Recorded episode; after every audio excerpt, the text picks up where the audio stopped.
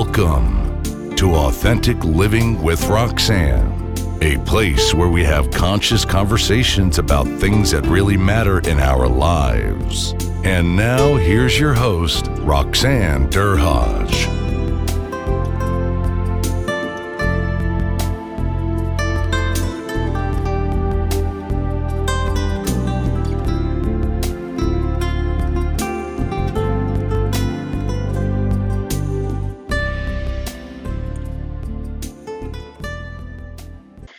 It's Roxanne Derhodge of Authentic Living with Roxanne.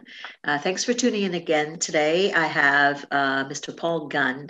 Uh, hi, Paul. How are you doing today? I'm doing well. Thanks, Roxanne, for having me. Thanks for being on. So, Paul is Paul and I um, recently uh, crossed paths because we both uh, um, executive co- contributors to Forbes uh, magazine, and Paul is a CEO of KUOG Corp, and uh, I ran across him because you know he had written this fantastic article uh, that, that really kind of struck me around empathy. And as as you know i talk a lot about authentic leadership leading from the heart not focusing on uh, the bottom line but to focus on on relationships. And when i saw uh, this piece by paul i really thought I, would like to chat with him and see what he's all about. Uh, so we reached out and we had a little bit of a chit chat and realized that uh, he would be well he would come on my podcast and we can have this conversation. So let me tell you a little bit about him. Most of the bio will be in the in the uh, show notes so you can read further. Um, he's developed a career around procurement logistics and supply chain. And he's skilled in uh, with domain with proven results as evidenced by the firms he's owned and by stellar de- delivery performance records of each firm. Um, he has um, as a leading as a leading role in the firms he's owned he's a servant leader and what he's done is he's led the former he led one of the his former firm's largest quality management system implementations and certifications for multi-million dollar sustenance sustainment maintenance programs for highly visible um, DoD and users. I don't know what D- DoD is, Paul. What is DoD? It's the Department of Defense here in okay. the United States. So for anybody in defense who's thinking, well, she really doesn't know defense, and it's so true. Um, his previous firm was listed as one of um, Inc.'s fast-growing privately held firms at number 67. Mr. Gunn has held um, a Bachelor of Arts in Sociology. Oh, okay, from Georgia State University, and an MBA from the University of Phoenix. And he's the f- founder of Water Tusk Corporation. Yes. Yes. So that's, you know, can I say that I really, you know, not have not met many people in defense, mm-hmm. and um, so I was intrigued, especially when you wrote about empathy. And but let's start with you and kind of who is Mr. Paul Gunn and kind of what your path has been, and we'll talk a little bit about um, you in leadership. So tell me a little bit about you. Yeah, well, thanks, Roxanne. A lot, well, a little bit about me. I'm, I'm a kind guy. A lot of the stuff I do is based on empathy. My brother and I started the last company when he came back from uh, war in 2006, and we got together and said, "Hey, let's go ahead and try and do something together." And that was part of that previous firm. So we had success doing it and having this leadership style with working with vendors and customers based on empathy and and it proved itself to really work. We were walking in an industry that it's not really necessarily known to always work from that standard. So after having success with that company, we transferred these same skill sets over from starting in this new company here, and it's been replicated for having a lot of success for us. It, it's a passion that I live by. And ultimately, we're trying to help the war fighters get home. When my brother was over there,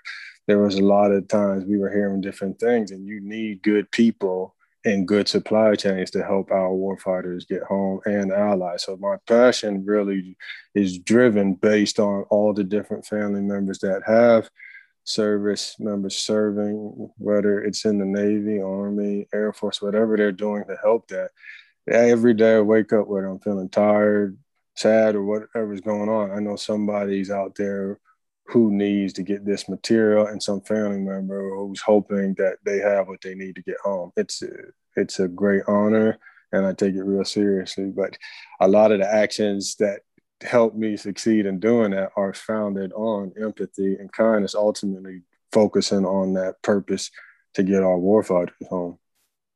So, did you grow up in a military family? My dad was Air Force. Uh, then he and some of my different uh, uncles and cousins are as well. So, oh, from for a large part, they are. So you really understand that whole concept of going out there and what it takes, and and like you said, you you you weren't were you in the war or was your brother no, I wanted to go after into the officer, but I wasn't given the access to get in there. I, okay. I think it was the I had plantar fasciitis in my foot, so that was what was denied when I went in as an officer. So all the time when he was out, that's the biggest piece I was looking for. I just wanted my brother to be safe, mm-hmm. and what is it going to take for him to get home? So when he came back, that really was the mission: saying how can we help and work together so we can help others and his and that we're feeling the same way I was. And it's just taken off.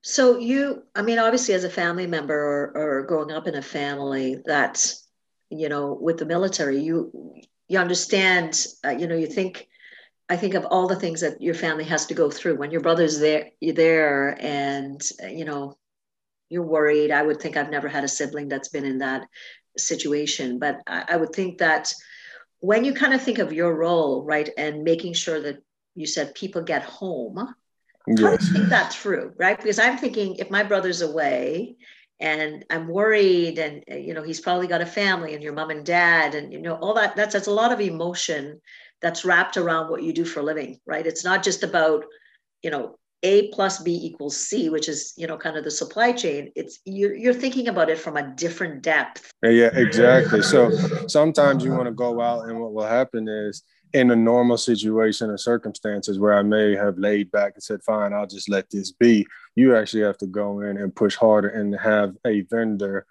understand look i understand this is not the normal way you're doing it but what this is it requires people to get home. So can you put aside your personal feelings or however you may do different policy and make an exception here?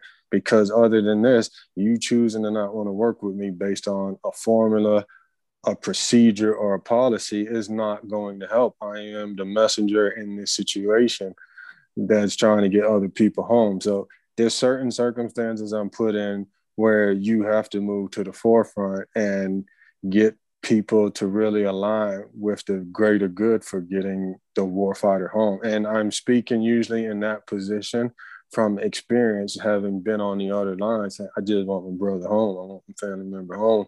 And I know there's plenty of other people who have honor and respect for our military and those serving that they feel the same way. Mm-hmm.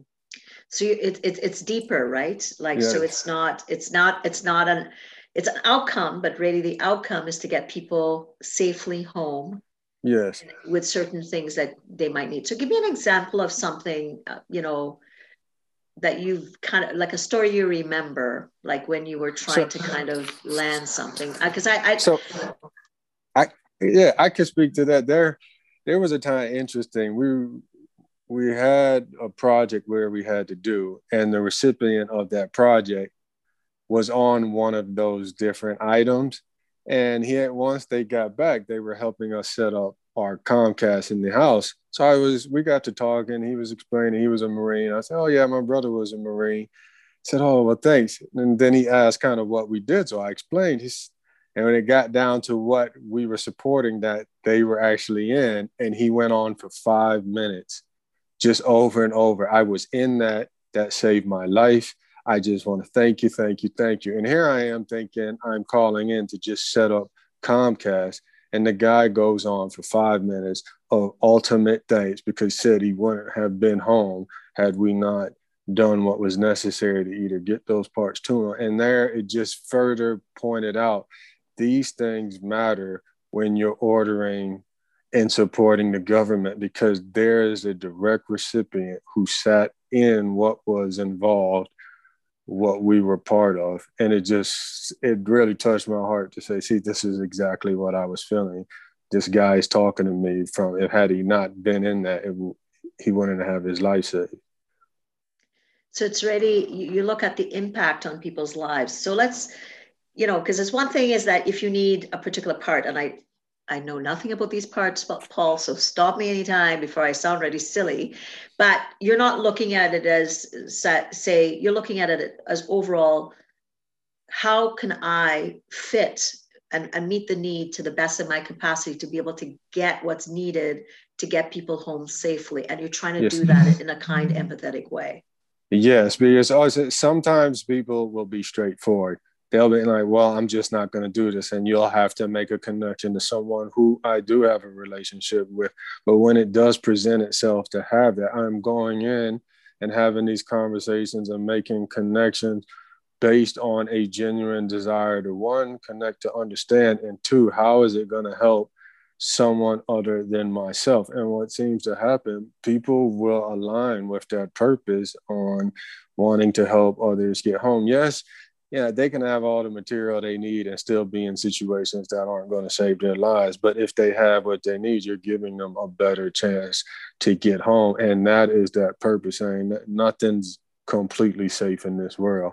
But why send someone where they shouldn't be without the things they need? So, in doing that, most of my position on a desire to connect with people anyway is based on helping someone else first than it is helping myself. And, and that usually is well received. It hasn't always been, but it usually is. It, you know, some people just, it doesn't matter what you do or say to them. It's, bottom line to some people, yep. right? It's like, yep. what is the price point? And that's what I'm going to stick to. And they don't make the connection between the outcome that they're looking for and maybe the back end of the house, which is um, getting that you know, maybe that plane off safely or they're just looking at price and you're looking at it as overall getting these families these men or women back home so that they can reintegrate back it with their families. So what i hear a lot is about your deep value for the connection um, that you that you want to create.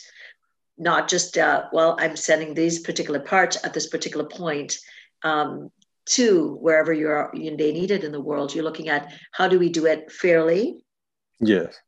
and in the kindest way possible. But of course you're also running a business at the same time. Yes. Yes. So you have to be competitive but it's not all about price.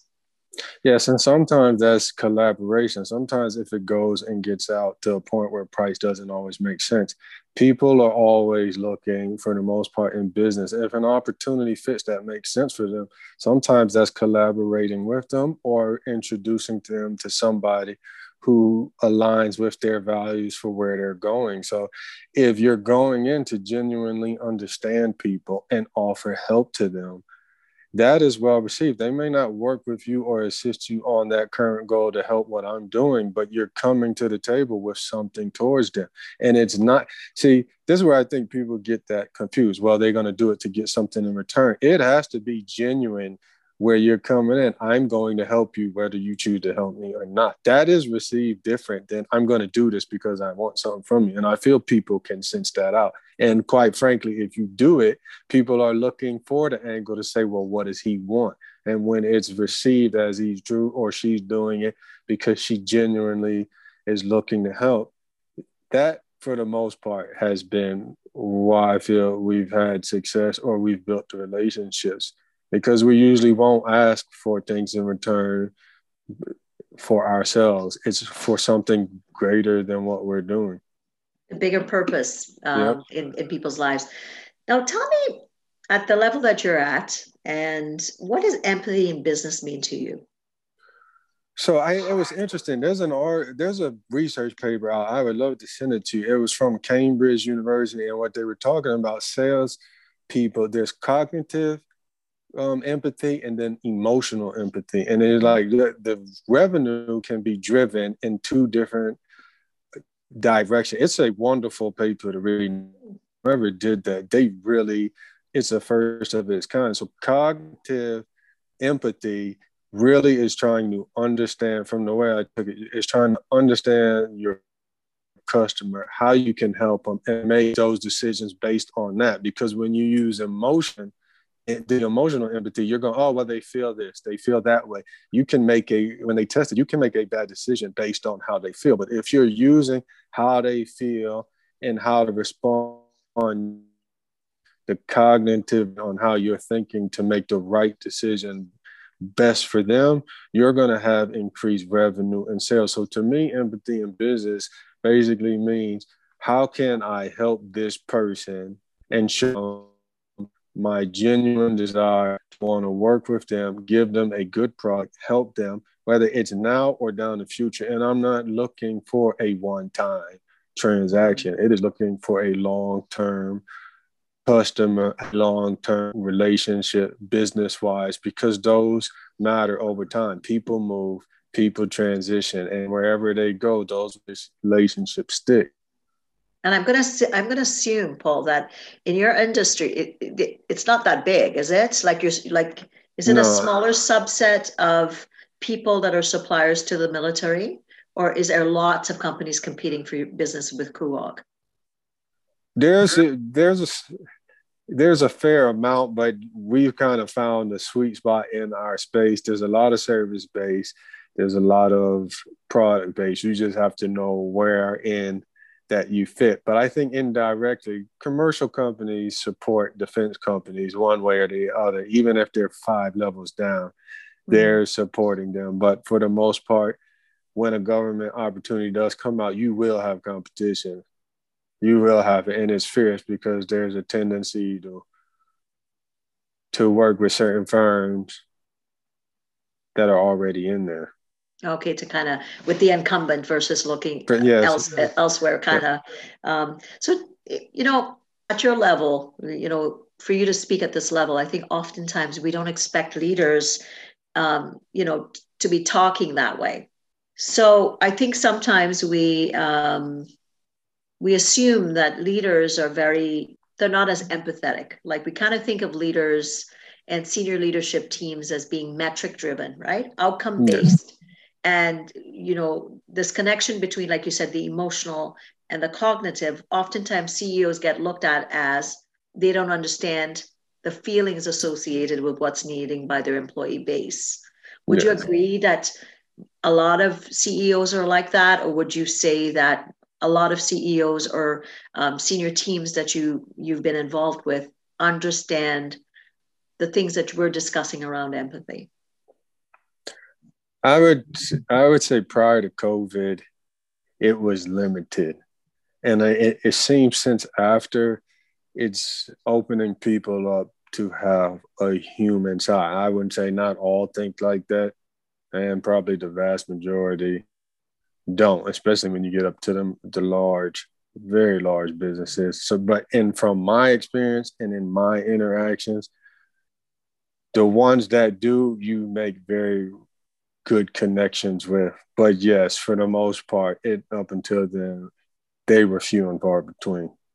Yeah, it's so not something. I know the average person now is wanting.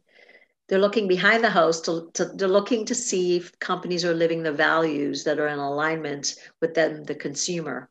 Yes. Um, we're, we're seeing that a lot more, right? Like people are wanting to buy more local. Like I'm here in Niagara Falls, Ontario. I, I don't know if, if you know where that is. Like yes, yeah. Um, and people are wanting to be more localized now since the pandemic. Or if they are dealing with a, a bigger company, they want to make sure that that company has the same kind of values with with them in you know compared to like you said prior to pandemic it didn't matter and now people are wanting to trust or experience trust with the companies that they're dealing with a lot more so i think you're you're really really right with that so now i would say that a lot of senior leadership teams and senior leaders are having to think well, if we weren't kind of being perceived as trusting, what is it that we have to do to change the projection of what, how people perceive us out there? Yes. And see, so it, that gets back to that old theory where why don't you do it when the times are good? So, eh, what's going to happen now? Are you going to change because your customers are doing it? Or are you going to change because that's the real premise from what's at the core? And this is where I say customers and consumers are going to weed them out because now they're looking for it. So it better be something that you mean and genuine, or else they're going to call you out. This is a social media era. They will call you out. So it, I feel like it's good and it's moving in the right direction because they're at least asking. So if they're starting to ask, they're going to start to put the right things in place, and people are holding each other accountable and will move towards that. For sure. How can leaders at your level be become more empathetic? What kind of things, if you're listening, if you're, you know, there's people listening and saying, oh, yeah, Mr. Gunn, you're in a different sector or whatever, um, you don't understand our industry. What would you say for some leaders that maybe are starting to listen and realize that they maybe have to shift and increase their empathy what are some basic things you would say to those leaders that are maybe listening and not sure how to kind of approach this i would say listen to their team. That's the biggest thing. You first start by listening. As they always say you have two ears and one mouth. There's somebody sitting in somebody's ceo room boardroom that's quiet, that never says anything, that probably has an idea that can shift the company into the right trajectory, but nobody's going to ask them. They're going to continue to overlook. There are quiet, proficient team members that have ideas, but nobody speaks up because no one genuinely asks or they're fearful of the next level above them. They're going to either lose their job or outside. And if a leader steps up and shows, I want to hear from my team removing the titles because I'm focused on the ideas that can be brought, it is going to allow those other team members to step up and feel this is a safe environment for me to be able to speak and not worry about my position and from the top or the next level being seeking to remove me because I asked a question that may be perceived that the next level person didn't think of before them. It has to start with a leader opening up and really meaning that. For sure. So it has to start there. Um, so you, you already said that um, the reason, one of the reasons you talked about about being empathetic in business is that what it does is it opens doors and the doors that it doesn't open, it doesn't matter. Um, what else is important? Why, why is empathy? What are some of the other reasons why empathy is important in business? I feel it's important because, if, for example, you give the ones where the, some of the doors won't open, I would say those on that side are being empathetic. And they tell you they're not going to open it, they're telling you why. This product is what we do. This is our process. This is why we believe in it. However, most of those people will say, hey, however, we can have opportunities here. And when you just don't approach them from saying, well, fine, the deal's over and done, I'm going to leave it. When you look at ways to either ask them, well, how can I help you somewhere else if it's not here? I didn't win on this deal. What can we do to help? There's you build a relationship there, and what happens is it may not be right away, it's down the road. You're gonna find something that helps them. So if your desire to be empathetic is truly there to help and you're approaching it from a collaboration in mind, whether it's now or down the road, you may help somebody else build their business or build that line that then in turns becomes an ally for you 12 months, two years down, down the road. And remembers the fact you helped make a connection that wasn't there because you weren't seeking just for your own good at that moment. So it's important to be that way from a cognitive and both emotional standpoint. You, you have to think strategy wise. You do have to understand, okay, you can't make decisions based well, I feel this is a good person. I, I understand they're crying or sad or not in a good mood, so let me do this. You can't take it that way, but if you use both how they're feeling and what you're on the product, you can align strategically to help them and yourself down the road. And it's not being a bad thing. You still have a business to run. You're trying to do it with all good intentions. Absolutely. So tell me how with your vendors and your customers um, how do they receive you know how has empathy been received and and kind of when you started your business like you said with you and your brother what were some of the things what did you have to do to kind of have people to you know start dealing or, or scaling up with your business i think one of the bigger things with us was we were young. Brother was 26, I was 29. So we were showing up in places that necessarily people really weren't expecting young kids in their mind to show up. So a lot of times, and many times, people thought we were sent by our company. So the very few people that, and they would clearly voice how they felt about us being here. Well, you two guys don't know what you're talking about. You guys go over here. You, I'll get you a vendor. And then we would later have to re-engage with them on the either ordering process and then their story changed. They were either being nice with us and trying to act as if they were showing that empathy, but they forgot who we were. Now, at that time, the people who did show empathy, those became the firms we align with. And and what we found out, those firms that did that were truly what helped us grow because their leadership from top down acted that way. Their those leaders, those firms are what helped us grow fast because from day one they treated us with that level of empathy and we made sure we did everything to align with them. And what happened was that alignment, because those firms had been built and established, put some of the other firms in line to help them come on board. And as it came known, people saw us the same that they saw us as we were younger. Younger, that really didn't change too much. This is who we were, and this is how we live. But those, it was few firms at the beginning that actually showed it to us, so we made sure to align with them. But at right. first, we weren't perceived as belonging, and we made a mental note of that. So when we kind of look at trust in business, right, and we look at the future of business, Paul, how do you see trust, like for companies, whether they're you know smaller startups or or uh, or mid-size or even companies that are scaling up? How do you think trust is going to impact us? Let's say in the next, say, three to five years. I think it's a big thing. There, so many people have gone through hardship, but if they lost their job and they know of the excess done and had by larger executives and CEOs, I think as a mass, people want to be able to trust who they're dealing with, or at least showing to the best of their abilities, somebody's out there trying to do the right thing and making the right moves to help those and show genuine care nothing's perfect in the world, but it seems prior to COVID, there wasn't this mass popularity for wanting to make it known that this is how we're going to go, this is how we're going to move forward, and care for all our employees, the earth, everything is at the premise of what we do.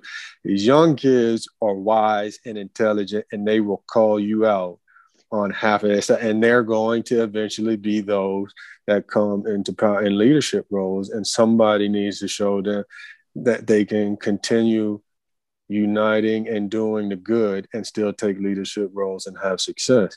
And I think that's a big gap where leaders just don't tell others, look, you can have success being like this.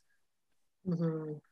So, if you had three top tips for CEOs that that are listening to this, what would be three top tips you'd give them um, about growing a about running a successful business? What what what are some tips you would give them? I would tell them, one, listen to your team. Identify that those quiet members who usually don't speak up in your room. Identify the workloads on the, when they're talking. Really actively listen. So if you ask a question, let them talk and hear. Two, align yourself with a global or some charity, something that's doing an organization that's doing good in this world to give back and really step up and mean it and find out from your team thirdly what is it that matters to them and why is their purpose aligned with their company? Where do they want to go? I love that mantra where you know they hire and say how is this company going to help you get to the purpose that you want. Find out and let them talk and listen. You may discover what their time there is is going to help them go 100% in because they're going to go in and do what they have meant to do or been called to do anyway let them give their best time in your company so they can align with their purpose so alignment and really having people live their value so if you're yes. now i know you had said that there was a at the end you said that you're found your founder to water tusk what is yes water, what tell me about that So that is a commercial um, company where we do a lot of hiking and camping gear. So it's based with um, tactical watches and everything on an e-commerce type of site. So we wanted to go out and do that where funds made from that company were basically trying to give almost dollar for dollar support to noble causes for veterans and those in need. So I started that saying, hey, look, well, everything's going online and going digital. How do I set up another company? And that whole premise and purpose of that company really is to be are you going to make money and grow it? But a lot of it is going to go back into helping others. So not necessarily is it a what do you want to call it? Or, or a foundation or a charity, but more so a social responsible company. So any dollar that comes in, we give dog tags out to show, look, part of that cost to get the dog tag, and there's no disrespect to the military, is just showing, look, this aligns with us helping veterans and this aligns with us helping um, the different charities that feed poor. And that's my biggest goal. The goal is every year since did it to raise up 200,000 to be able to give away. So hopefully this year we're able to do enough, but that's why yeah. that one was started. Wow, amazing! So that that values alignment, you put it back where it counts, and you give it back yes. to the veterans or people that are coming back home, or or any kind of issues that might come up. And yes. obviously, like uh, you know, you probably don't know this, but complex PTSD or PTSD is one of my specialties as a psychotherapist.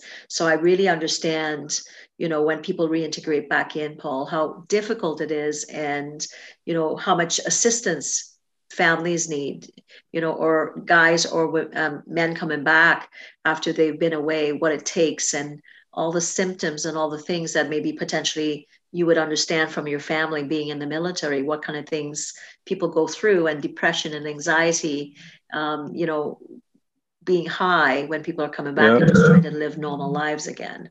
So I think that's a that's an amazing thing that you do. So you are living your value based on the you know the industry that you're helping you're helping, and um, if uh, for you, I, I think you're living the value. And I hope that other people in senior positions are listening, right? Because I think oftentimes a lot of people, and I will talk to people on this podcast, they're afraid to get up that level. And they t- only get up, they tell the, the senior people kind of what they think they need to hear. And they're oftentimes afraid to share really what's going on. And to your point, if you're not listening, um, truly and not listening to the people that are the extroverts like me all the time or maybe the people that are quieter that could bring so much value you're missing a big part of the puzzle yeah, I, and I I 100% agree. When I read that book, Extreme Ownership, it's one of my things. I really like the way the Navy SEALs and, and he put that book together. I read that from a position. People mistake that empathy is weak. Those guys got to go out and do their work. They need to trust each other and they have to tell each other the hard truth. It's not somebody weak who has to sit there and tell you, look, I understand, I appreciate what you're doing, but we need to get this done and do it. I hear you. I empath- I sympathize, but for the better purpose and good of what we're all doing, this is why we need to go. And those are some of the toughest guys walking around. And I took it from the position that's real empathy. It's like, look, I'm hearing, I see what you're saying. Let's consider this. Those guys have each other's back. That takes a unit that listens to each other. That's not a head person in charge saying it's my way or the highway. Mm-hmm. They, that's a group of guys or team members and women that are working together to for something bigger. And if there's not a better example than that, I don't know what is. Like you, you I would not want to go out anymore from that without somebody understanding the reasons why or listening. That you're putting everyone in danger, and that's just from the outside looking in. So, what's different from a leadership role? Listen to your team. Yeah, they bring they bring value, and you're only as strong as as you know the people that you're connected to on your team. Absolutely. So Thanks so much for your time, Paul. This has been amazing. And I, yeah. you know, Paul is stretching himself, uh, uh, talking to me on this podcast. You've been phenomenal.